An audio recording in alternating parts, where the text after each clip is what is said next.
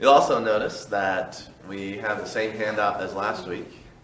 So if you have your handout from last week, you can just reuse that one. But I assumed that you would all leave your handout from last week at home. So I printed out a bunch more.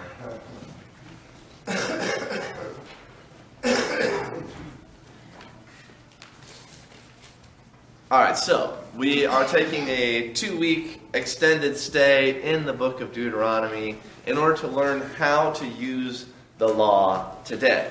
And we're using the New Testament apostles and their writings as our example for how they used the law, how they applied the law of Moses in the life of the church and to New Testament Christians. And so we have this inspired record of how to use the Old Testament law in this new dispensation of grace. And so we're going to continue uh, where we left off last week, and that was we were discussing the laws of love. And we were talking about how you shall not muzzle, muzzle the ox while he is threshing, and also uh, other important laws there. We had already covered laws of holiness, how we're supposed to use the law to learn and apply principles of right living with laws of holiness, laws of love, and laws of wisdom, justice, righteousness, and equity. But we also use the law to learn about God and His character. That's number one there on the how to use the law. That as we come to the letters of the New Testament, the epistles, we use the law to learn about God and His character just the same way that the writer of Hebrews and the rest of the New Testament writers use the law for that purpose. And Deuteronomy is a great book for understanding God and His character, and that's why we are taking extra time here to look at the most quoted book of the Old Testament in the New Testament, so we might learn from that example and make good use of what was written for us in the law of Moses. And everything that was written in the law was not written to us, it was written to Israel, but it's written for us because it's applicable. And we'll see how to properly apply more of the Old Testament law this morning. Let's start off with a word of prayer. Bow your heads with me. Father, it's fitting that before we open up your word and read it and study it together, that we stop and ask you for wisdom, ask you for grace, ask you for power, the ability to see into your word, to be able to perceive and understand. We ask you to soften our hearts, to allow the word of God to dwell richly in there. Let that seed of the word go into the soft soil of our hearts so that it might send down deep, rich roots that will cause that seed of your word to grow up by the water of your Holy Spirit into a wonderful fruit bearing plant in our lives, in our words, in our actions. Father, we pray this not only for ourselves, but for our little ones downstairs, and also for all the saints who are meeting this morning around the world.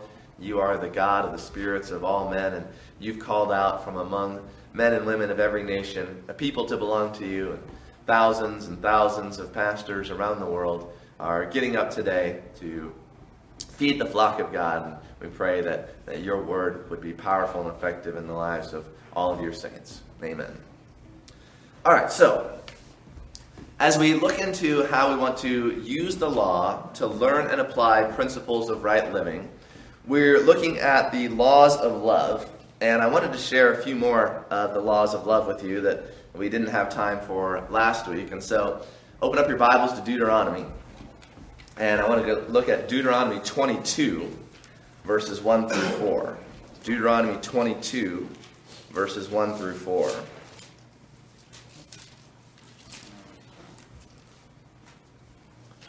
There's so much good here in God's law that we can learn from, that we can apply to our own time and place. This is one of those laws of love for your neighbor.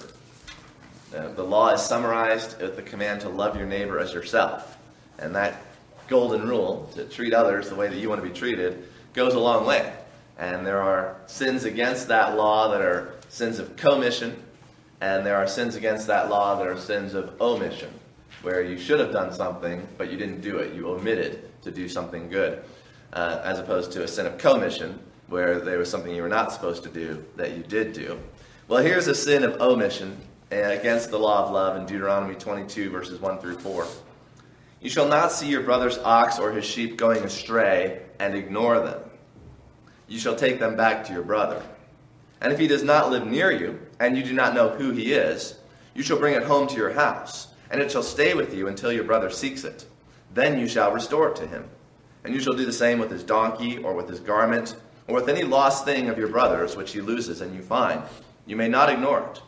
You shall not see your brother's donkey or his ox fallen down by the way and ignore them. You shall help him to lift them up again. All right, so there's a, a, a law of love. The, the way we want other people to treat us and our things, that's how we should treat them. And the, the golden rule applies in so many different situations. Just always keep in mind the golden rule, and you'll live a, a very loving and ethical life. It's uh, something you can learn at a young age, but they're still learning as uh, old people. so, finders keepers, losers weepers is not biblical. That's what this verse is saying. It's not finders keepers. It's finders keep it until the person comes who owns it, and then you give it back to them. And you don't try to hide it from them. You don't hope that they never come looking for it. Uh, you let it known, let it be known that this has been lost and you found it, so that you can help people have their property that has been lost restored to them, just like you would want other people to do for you. Uh, another great uh, principle of love and justice. Well, one one uh, slight pause here as I'm looking at the text. Uh, look at verse five in that same chapter, verse chapter 22. A woman shall not wear a man's garment, nor shall a man put on a woman's cloak. Forever who does these things is an abomination to the Lord your God. Um, so that's not necessarily a law of love. That's more a, a law of wisdom or justice or righteousness. But since we're right here, I thought I'd, I'd point out that the Old Testament law does have something to say about keeping men's and women's clothing distinct, which is something that our society is, is completely trying to undo and it's, it's a sin against the order of creation that God has created men and women different. And so different cultures have different ideas of what is men's and women's clothing, but we should keep a distinction uh, between men's and women's clothing and not just try to throw it all together. Have uh, men wearing women's clothes and women wearing men's clothes. So I'll leave it up to your conscience to decide what is men's and women's clothing and to try to live uh, wisely in that area. But another principle of love is in chapter 23. Look at chapter 23, verses 24 and 25. Oh, yeah, we did do this one. I like this one. Uh, if you go into your neighbor's vineyard, you may eat your fill of grapes, as many as you wish, but you shall not put any in your bag. Go into your neighbor's standing grain, you may pluck the ears with your hand, but you shall not put a sickle to your neighbor's standing grain. I think that's where we left off last time. Uh, so let's also then look at chapter 23 while we're here, verses 19 and 20 back up a little bit to verses 19 and 20. This is on interest on loans. You shall not charge interest on loans to your brother, that is, your fellow Israelite. Your brother isn't just the brother in your immediate family, but in the context of Deuteronomy, it's talking about other Israelites. You can't charge interest on money, on food, on anything that is lent for interest, that is normally lent for interest. You may charge a foreigner interest. But you may not charge your brother interest, that the Lord your God may bless you in all that you undertake in the land, and that you are entering to take possession of it. So there's supposed to be a, a natural family love among the family of Israel, the nation of Israel, so that they, they don't charge each other interest, but instead they, they act like a family. And that's the way it should be in the church as well. We can learn this principle of love as if somebody in the church is in hard times financially and they need a loan, we don't say, well, okay, I'll give you a loan, but uh, let's see, here's the going rate on interest, and here's what the bank would charge, and I'll charge you 1% less because I'm such a nice guy. Uh, no, you know, that we're family, and we're going to loan each other what is needed without charging any interest. Um, you can give it if you want, but if you can't afford to give it and you want the, the loan repaid, just don't charge interest, and you're good. So, interesting law there for Israel. They could charge interest on foreigners. So God doesn't say interest is always wrong. He just says it's wrong to charge family members interest. And, uh, you know, interesting. We can learn from all of that. Um, so the Bible has a lot to say on a lot of subjects, as you see, and it applies the law of love in lots of diverse areas so that we can learn the principles and that we can uh, love according to truth and not according to misguided, well intentioned error. Let's also look at chapter 24, verses 19 through 22. Here's another good law of love Deuteronomy 24, 19 through 22. When you reap your harvest in your field and forget a sheaf in the field, you shall not go back for it. It shall be for the sojourner, the fatherless, and the widow, that the Lord your God may bless you in all the work of your hands. When you beat your olive trees, you shall not go over them again. It shall be for the sojourner, the fatherless, and the widow. When you gather the grapes of your vineyard, you shall not strip it afterward. It shall be for the sojourner, the fatherless, and the widow. You shall remember that you were a slave in the land of Egypt. Therefore, I command you to do this. So, God allowed the people of Israel to experience poverty as being slaves in Egypt so that they would have compassion on those who were in poverty. And those who were normally in poverty in the ancient world were the sojourners because they're in a foreign land. They don't own any land of their own, and so they're just day laborers and can't gain a lot of wealth in an agrarian economy unless you own land. And then the fatherless, and so we have the, the orphans here, and uh, uh, not necessarily orphans, could be a, a, a, mother, a single mother whose husband has died in war or disease. And so the fatherless, they don't have a man providing for the household, so they're poor. And then the widow, uh, whose husband has passed away, and they didn't have great stockpiles of wealth and lots of money invested in their uh, retirement accounts and, and didn't have social security. And so this is the social security of the people of Israel, the ancient world, is that they would not uh, take everything out of the fields, but that people who were poor could come and glean in the fields. They'd uh, go over again what remnants were left from the initial pass through the harvest. And that way they're, they're working. They're, they're not just you know, having welfare delivered to their house. You have to go out and get it but it's there for you. So, a lot of wisdom here in how God set up this ancient agrarian Israelite society, and with a, a, thought and a concern for those who are poor. And we should also be wise in how we care for the poor in our community, and especially in the church. Um, another one that I think is important here is back in chapter 15. Back up to chapter 15. Of course, they're all important. I'm just pulling out some of the ones that struck me the most. Deuteronomy 15, verses 12 through 15. This has to do with slavery, which is not a controversial subject at all. And it says this If your brother, a Hebrew man or a Hebrew woman, is sold to you, he shall serve you six years. And in the seventh year you shall let him go free from you. And when you let him go free from you, you shall not let him go empty handed. You shall furnish him liberally out of your flock out of your threshing floor, and out of your winepress. As the Lord your God has blessed you, you shall give to him. You shall remember that you were a slave in the land of Egypt, and the Lord your God redeemed you. Therefore I command you this day. But if he says to you, I will not go out from you, because he loves you and your household, since he is well off with you, then you shall take an awl and put it through his ear into the door, and he shall be your slave forever, piercing the ear with this awl. And to your female slave you shall do the same. It shall not seem hard to you when you let him go free from you. For at half the cost of a hired worker, he has served you six years. So the Lord God will bless you in all that you do. So slavery was legal, but it was limited. God would not allow an Israelite, a fellow member of God's nation, God's family, to be enslaved perpetually unless that was what he chose, what he wanted to do. And so this goes against modern sentiments. Modern people could never understand why a slave would want to stay in a household as a slave and remain there. But you can actually go back and read a number of the letters of freed slaves after the Emancipation Proclamation who said, you know, we were better off under slavery.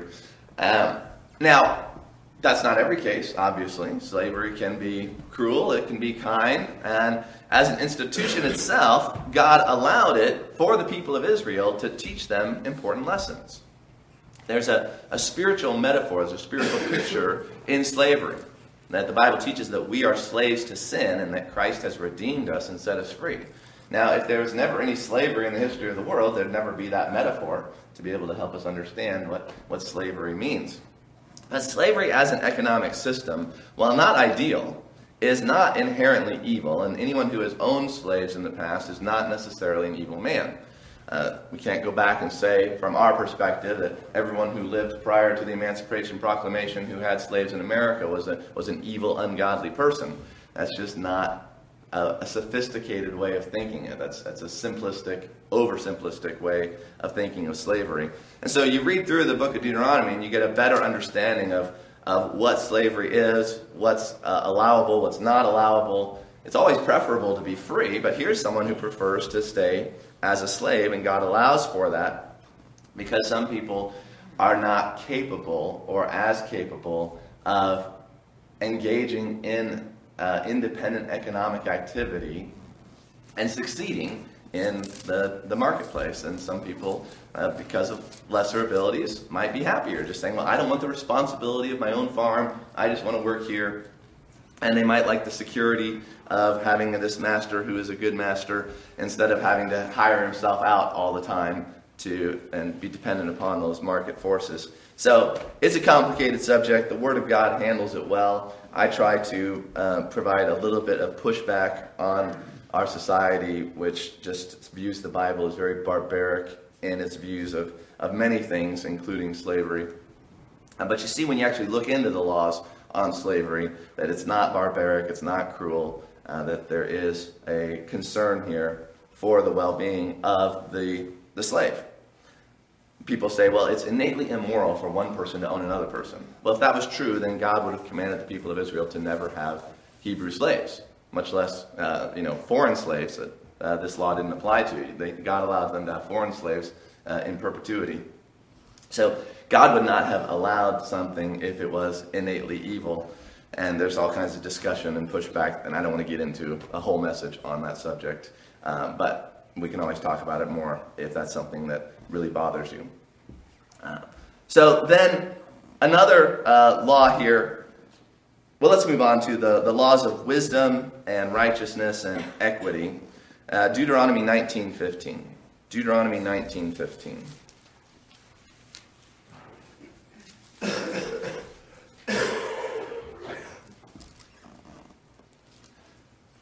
This one is quoted in the New Testament, and it's a principle that is used by the Lord Jesus as well as the Apostle Paul, where it says, A single witness shall not suffice against a person for any crime or for any wrong in connection with any offense that he has committed.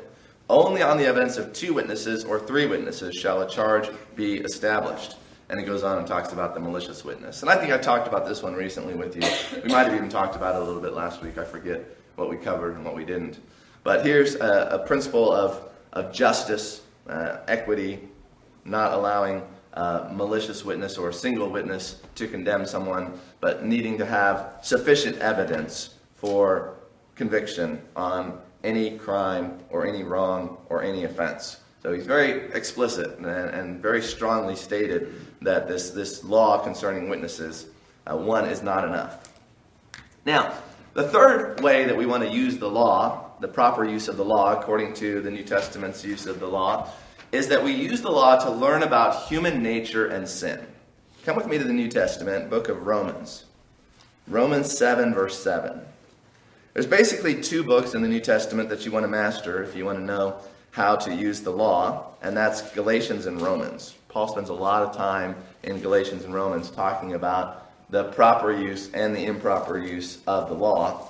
And Romans 7 7 is a key verse here about this particular use of the law. And here he lays down the principle, and in other places he gives us examples. But Romans 7 7 is the principle. He says, What then shall we say? That the law is sin? By no means.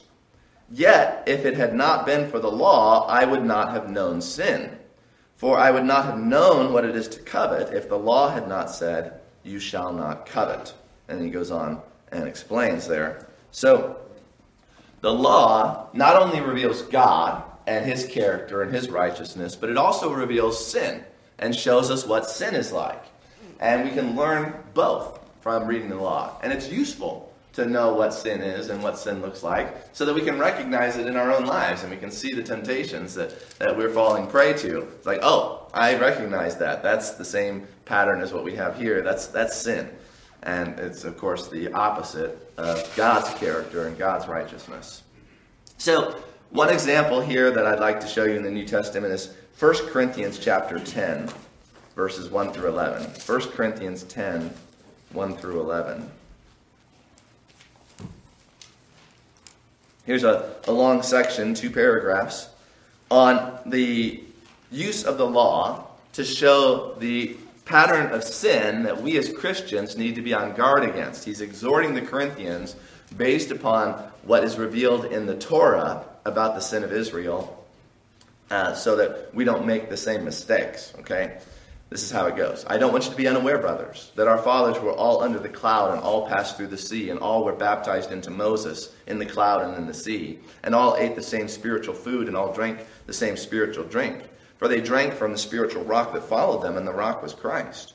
Nevertheless, with most of them, God was not pleased, for they were overthrown in the wilderness. Now, these things took place as examples for us. Okay? It's written for us that we might not desire evil as they did. So we see evil, we see the consequences of evil. This teaches us do not be idolaters, as some of them were, in verse 7. As it is written, the people sat down to eat and drink and rose up to play. We must not indulge in sexual immorality, as some of them did, and 23,000 fell in a single day.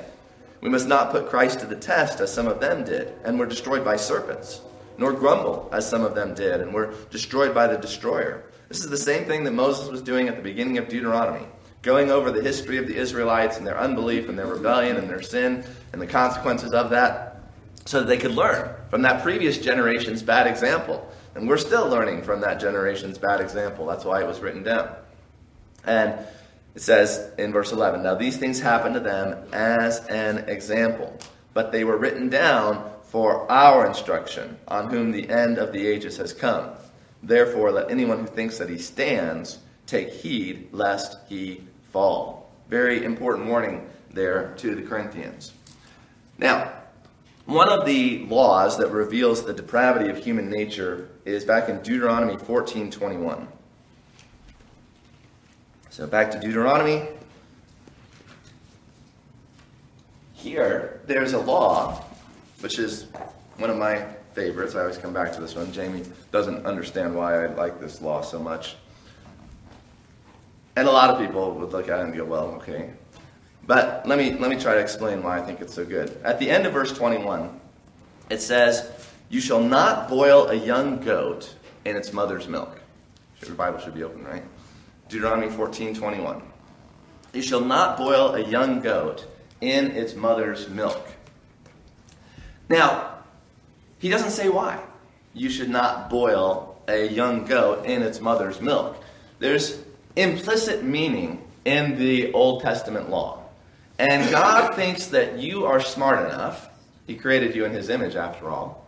God thinks that you are smart enough to be able to figure out why it's wrong to boil a kid, uh, a kid is a baby goat, right, in its mother's milk. Well, try to put yourself in the position of, you know, someone who's a farmer and he's got goats.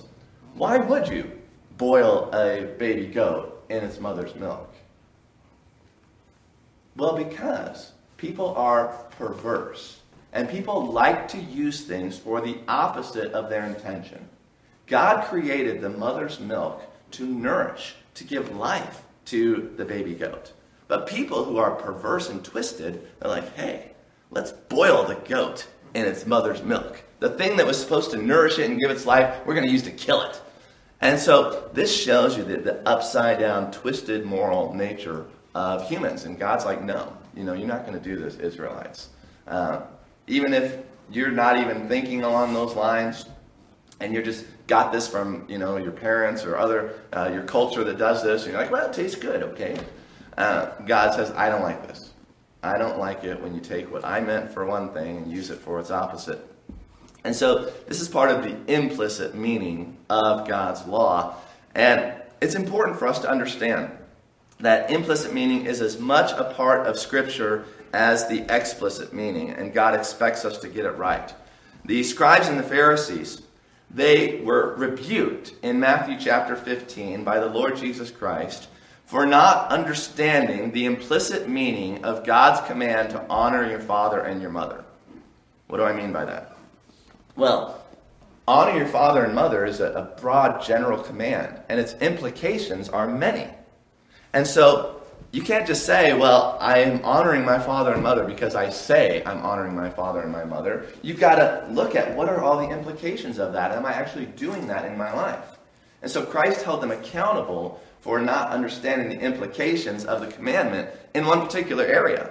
And that was that the Jewish people had come up with this tradition, this teaching, that you didn't have to take care of your elderly parents when they were too old to work and provide for themselves if you had dedicated all of your wealth to the temple or to the um, synagogue.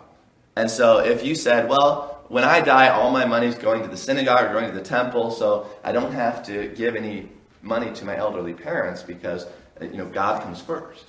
Uh, Jesus rebuked that type of attitude, and he said, "You are dishonoring your father and your mother. You're breaking the fifth commandment uh, because you don't recognize the implications of honoring your father and mother extends to taking care of them when they're elderly, and you can't just say, "Well, I gave all my money to God."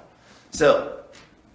This is, this is just something I want to get across that you're, you're looking for uh, the, the right implications, the spirit led, the righteous, the spiritual, the logical implications of the text. And that's why you need to meditate on Scripture. Meditate on a verse like, You shall not boil a young goat in some other's milk. And don't just read over and be like, eh, ancient time, ancient place, no relevance to me. Uh, no. God put it here. He wrote it in the Bible for a reason. It wasn't just for that ancient time and ancient place, it was written for you. And what intention does God want you to learn from this, even if you don't have any goats and you don't cook any goats. Um, God still has something here for you to learn. This is a, a principle that will apply to many areas of life that you don't become perverse and use things for the opposite of what God created them for.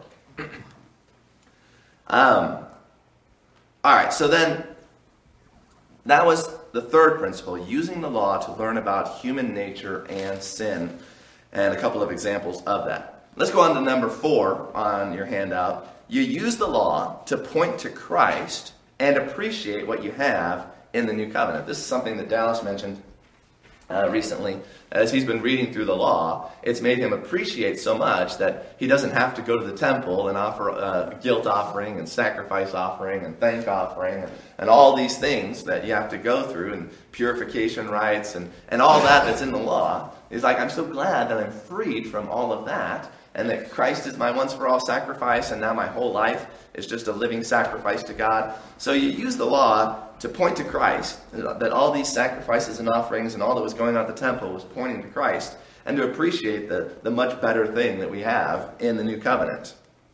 Not that there was anything wrong with the old covenant. It was the right thing for its time and place, but now something better has come along. We are now in a state of spiritual maturity, not learning these ABCs, but now we have uh, the substance, which is Christ. So, for one example of this, I want you to go to Deuteronomy chapter 18. Deuteronomy 18.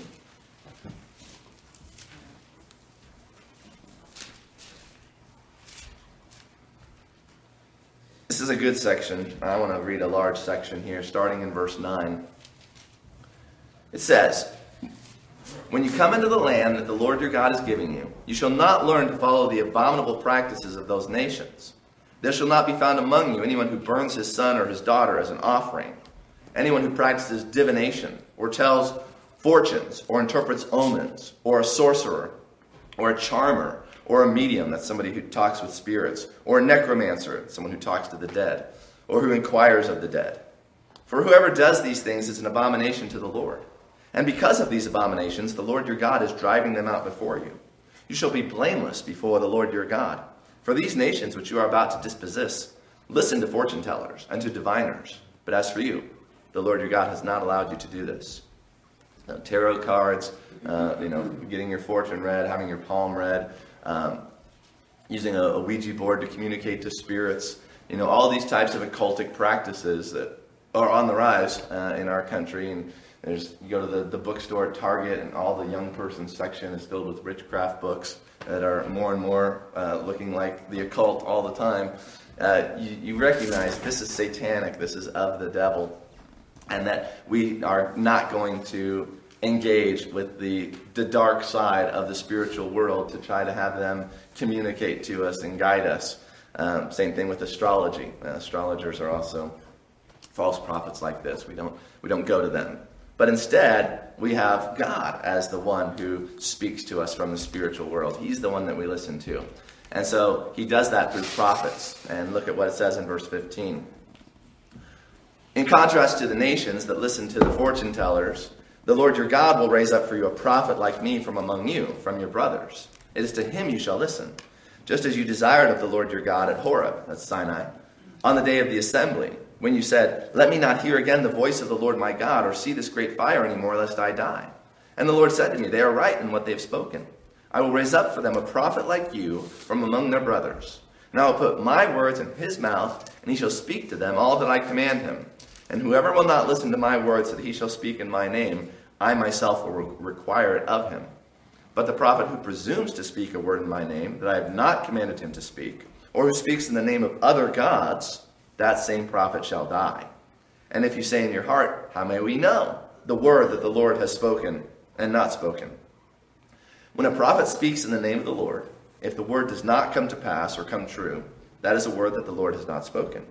The prophet has spoken it presumptuously. You need not be afraid of him. But in fact, you're supposed to put him to death, right? so, the uh, prophets that God sent were like Moses, but Christians and others have rightly seen in this that this points ahead ultimately to Jesus as the prophet like Moses, because Jesus was the mediator of a new covenant, and that Moses was the mediator of the old covenant. Christ is the ultimate prophet as the mediator of the new covenant, the better covenant. And so we appreciate what we have in Christ, and we listen to what Christ says. And that's, in fact, what the New Testament tells us to do in applying this in Acts chapter 7, verse 37. Also, uh, come with me to the book of Deuteronomy, chapter 21, verse 23.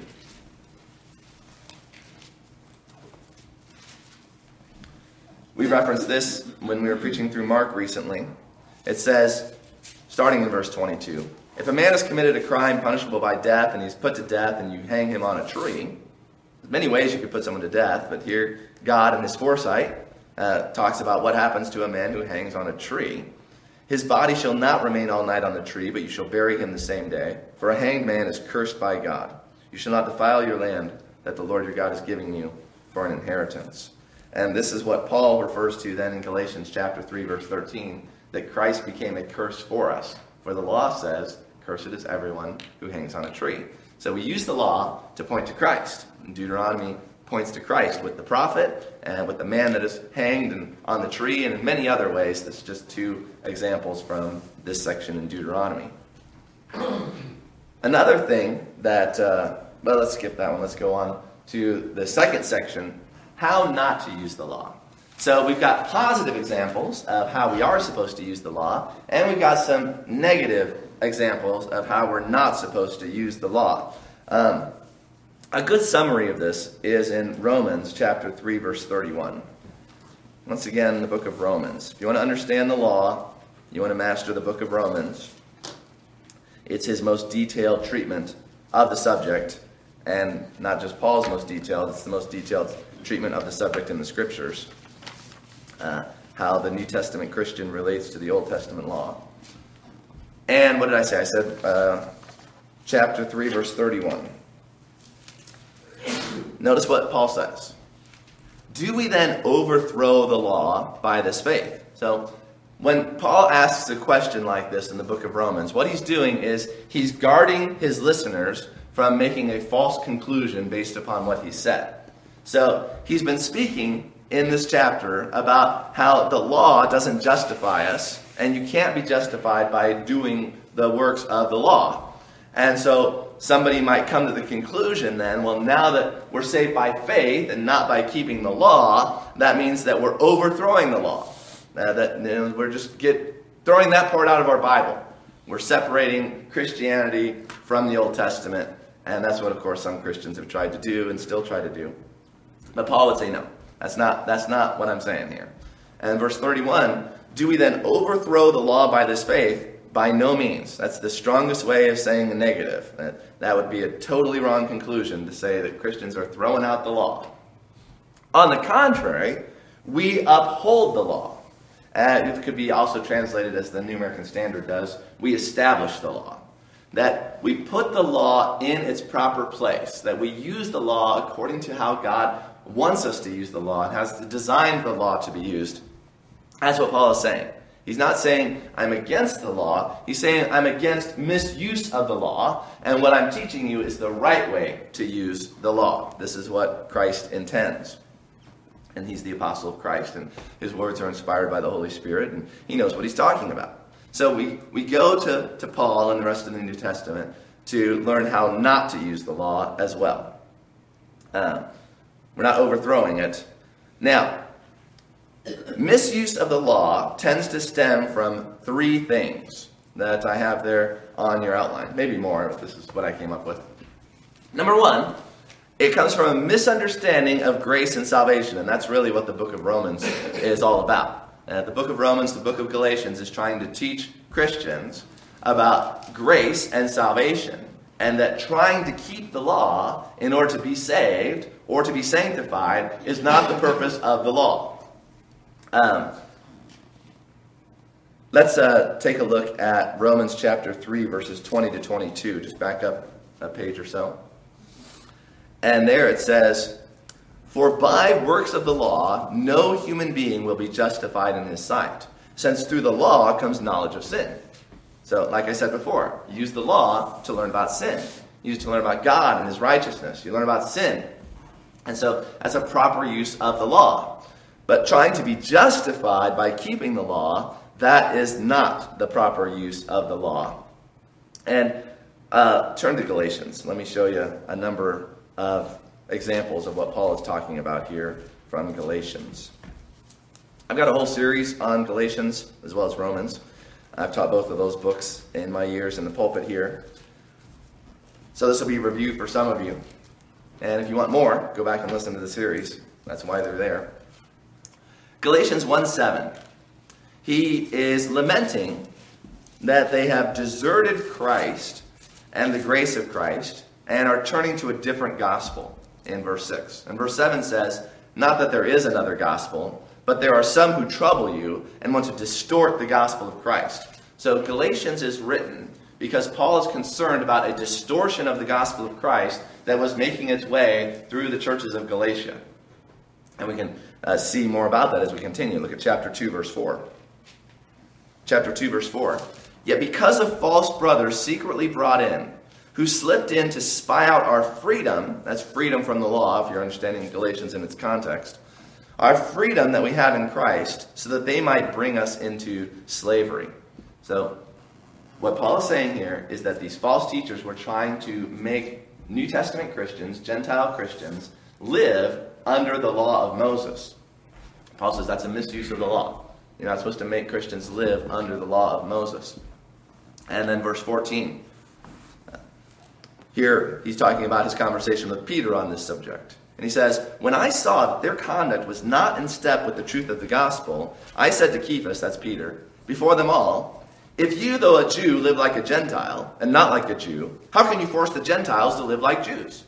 So there were certain Jews that were trying to force the Gentiles to live like Jews. That means live under the law of Moses. Paul says, eh, wrong answer there, Peter. Uh, you know that you don't you've been set free from the law and got a new covenant so why are you trying to make these gentile believers live under certain aspects of the old testament law uh, that's the that's the big idea here in galatians a whole book devoted to it um, verse 21 as well same chapter verse 21 I do not nullify the grace of God.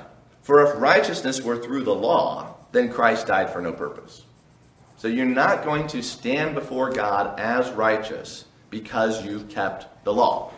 Now, that's not how we get a righteous standing in God's courtroom.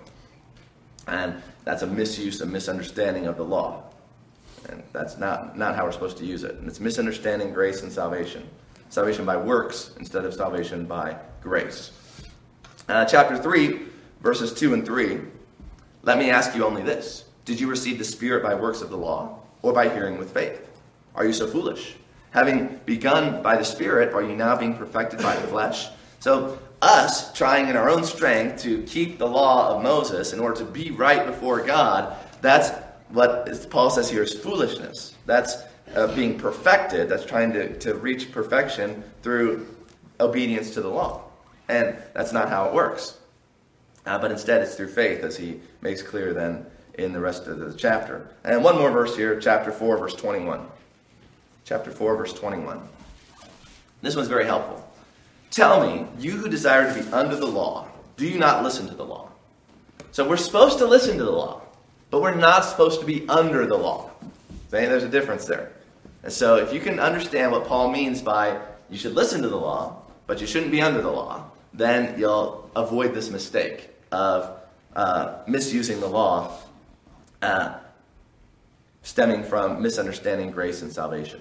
All right, number two, uh, misuse of the law also stems from misunderstanding the church and Israel. The church and Israel. One of the, the key tenets of dispensational theology, which is very helpful, uh, is that there's a distinction between Israel and the church.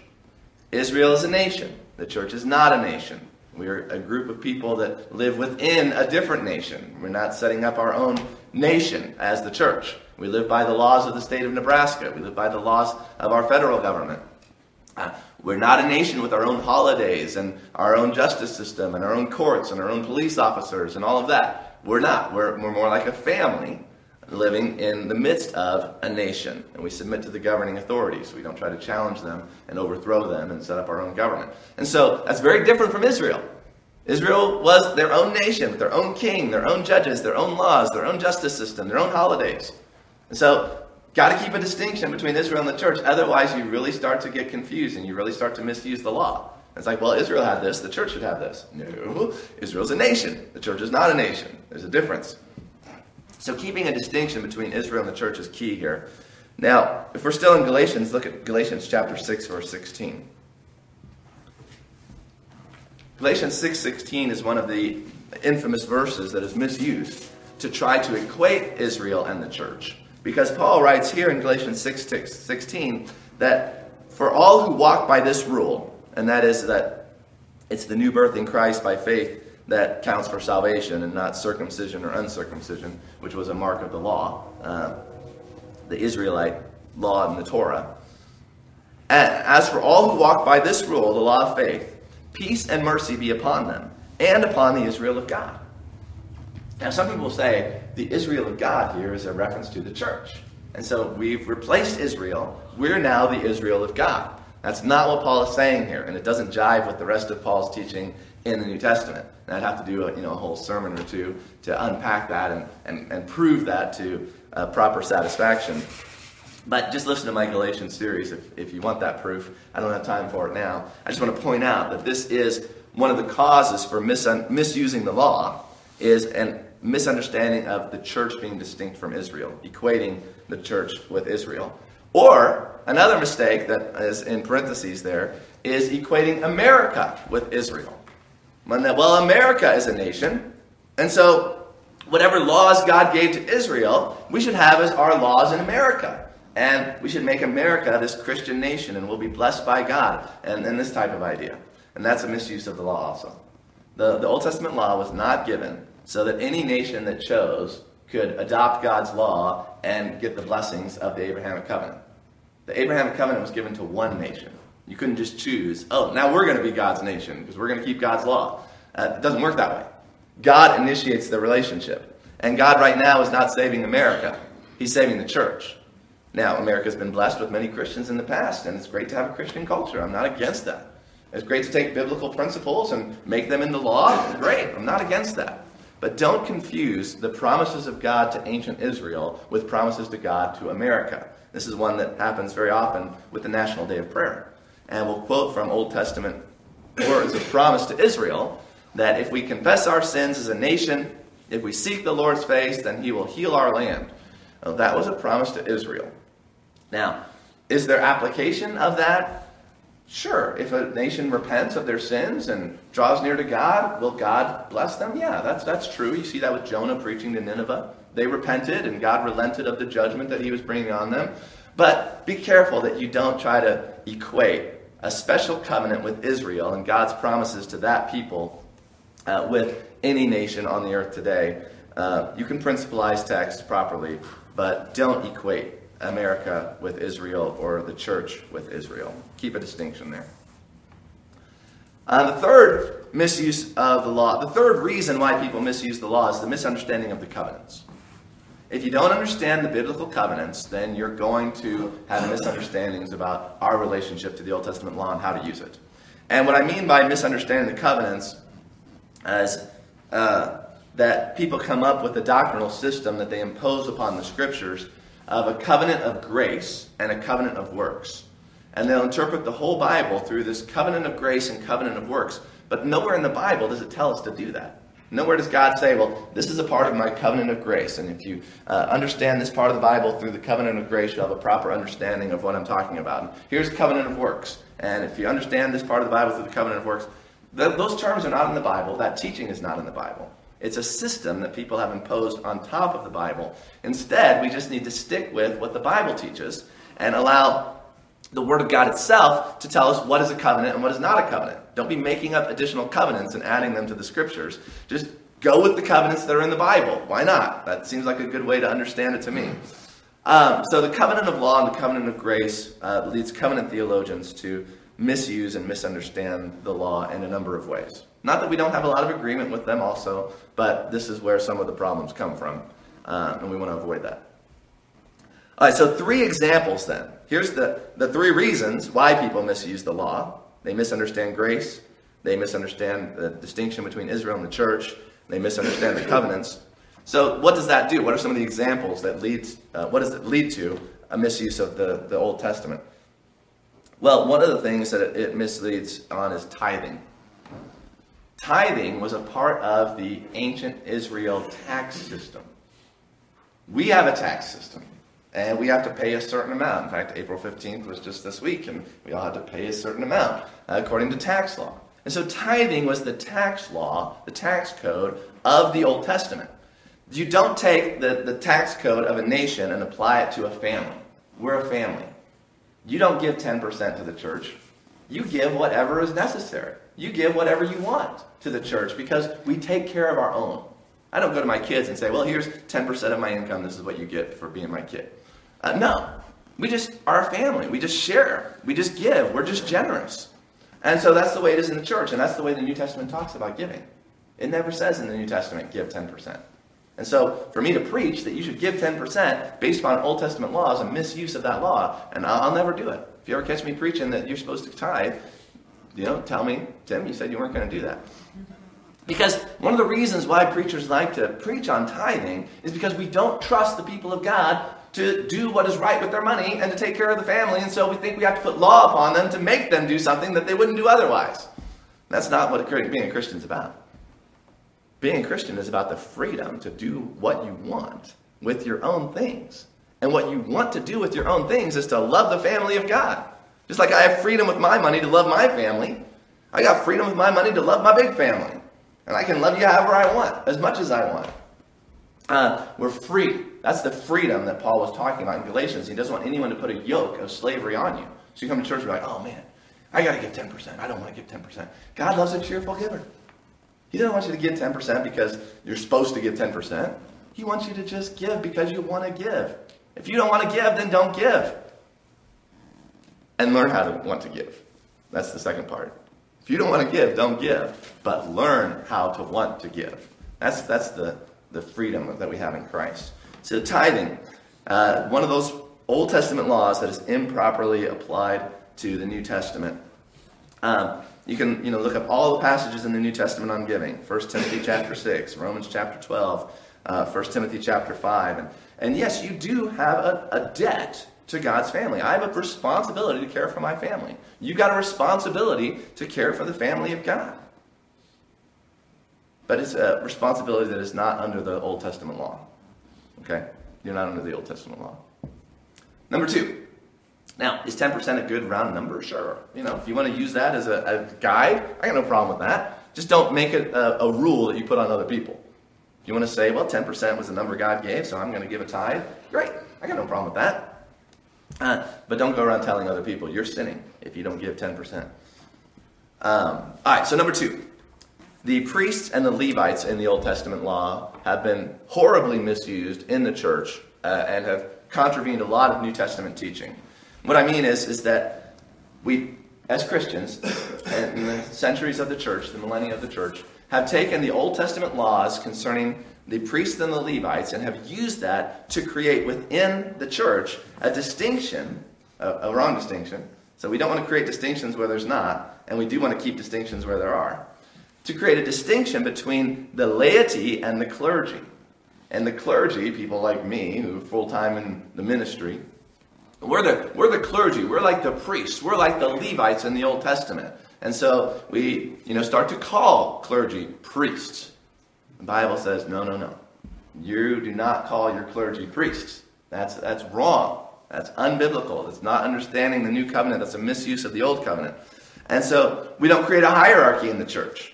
Uh, okay, here's the, the, the, high priest, the chief priest, the one who's head over all the other priests. And here's the clergy with their, their archbishop and their bishop, and then the, the lowly guys down here. No hierarchy.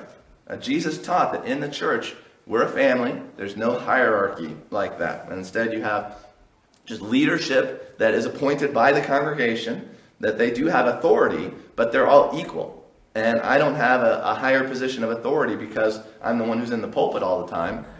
But the, the men who sit on the elder board that you've appointed, they have equal authority. And there's no hierarchy at our table. We're the knights of the round table, right? No head of the table. Uh, Christ is at the head of the table, and only Him. So we don't want to use the Old Testament system of a clergy laity distinction and carry that over into the church. And, and it goes against New Testament teaching. Um, we are all priests, Revelation 1 6 says. So, yeah, if you want to call me a priest, fine. But you better call yourself a priest too, because the priesthood of the believer. Romans 1 6. We're all priests. And, and we're all in the ministry. Ephesians 4.16. Don't say, well, Timothy's in the ministry, but I'm not. we're all in the ministry. Uh, I'm paid to, to do the full-time teaching of God's word, but you're in the ministry because all work is sanctified. All work is holy, and you represent Christ everywhere that you go, and we're, we're all priests. We're all sanctified. So don't fall into unbiblical thinking uh, and use Old Testament categories to try to apply to New Testament truth priests and Levites. Then, third, the foods.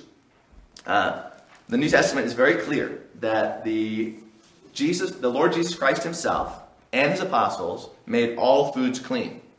So we don't go back to the Old Testament and say, well, we're not supposed to eat pork because you know God's law said, uh, don't eat the pig, uh, don't eat the centipede. I'm not interested in eating centipedes. I'd much rather eat pig. But there's nothing that's going to defile me if I travel to another country and I have to eat the centipede. Um, all foods are clean. Jesus made that very clear. It's in Mark chapter 7, verse 19. Jesus himself said it to Peter in Acts chapter 10, verses 9 through 16. So the Old Testament food laws, those prohibitions between the clean and the unclean, do not apply in the New Testament. So the New Testament helps us to navigate through. Well, do I apply this principle? What is the principle I'm supposed to apply? What's the right way to apply that principle? Uh, come with me to Colossians chapter 2. Colossians chapter 2.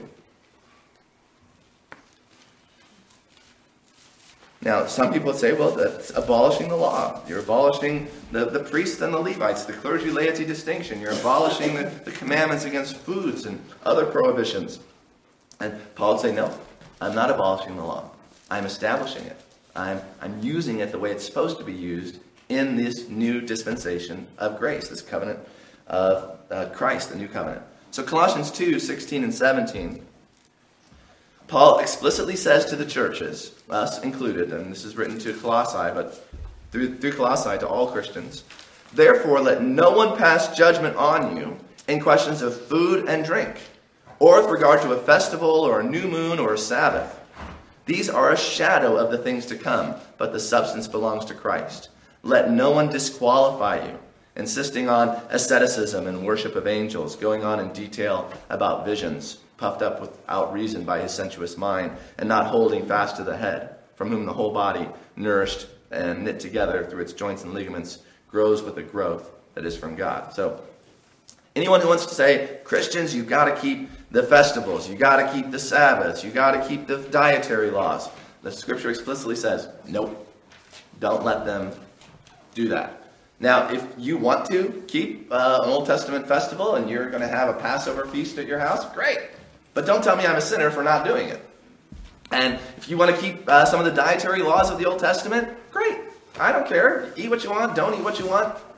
If, if your conscience says, I'm not supposed to eat this, then don't eat it. Just don't tell other Christians that they're sinning if they don't live by your conscience. Because uh, the scripture says, let no one pass judgment on you. It doesn't say that you're not allowed to have your own conviction. Paul says you're allowed to have your own conviction in Romans. He just says, don't let anyone pass judgment on you for your conviction because we don't want to misuse the law. We want to use the law properly, as Paul and the other apostles teach us how to use the law. So hopefully, this study of how to use the law and how not to use the law makes you want to go back and read and meditate on the law and to re- receive instruction from it. Instead of unhitching our faith from the law, we want to rehitch our faith to the law because it has great power in our lives. And we are uh, very thankful that God has given us the Torah as the foundation for our knowledge of God and His character, understanding sin, and understanding principles of righteousness. All right, greet one another and have a great morning.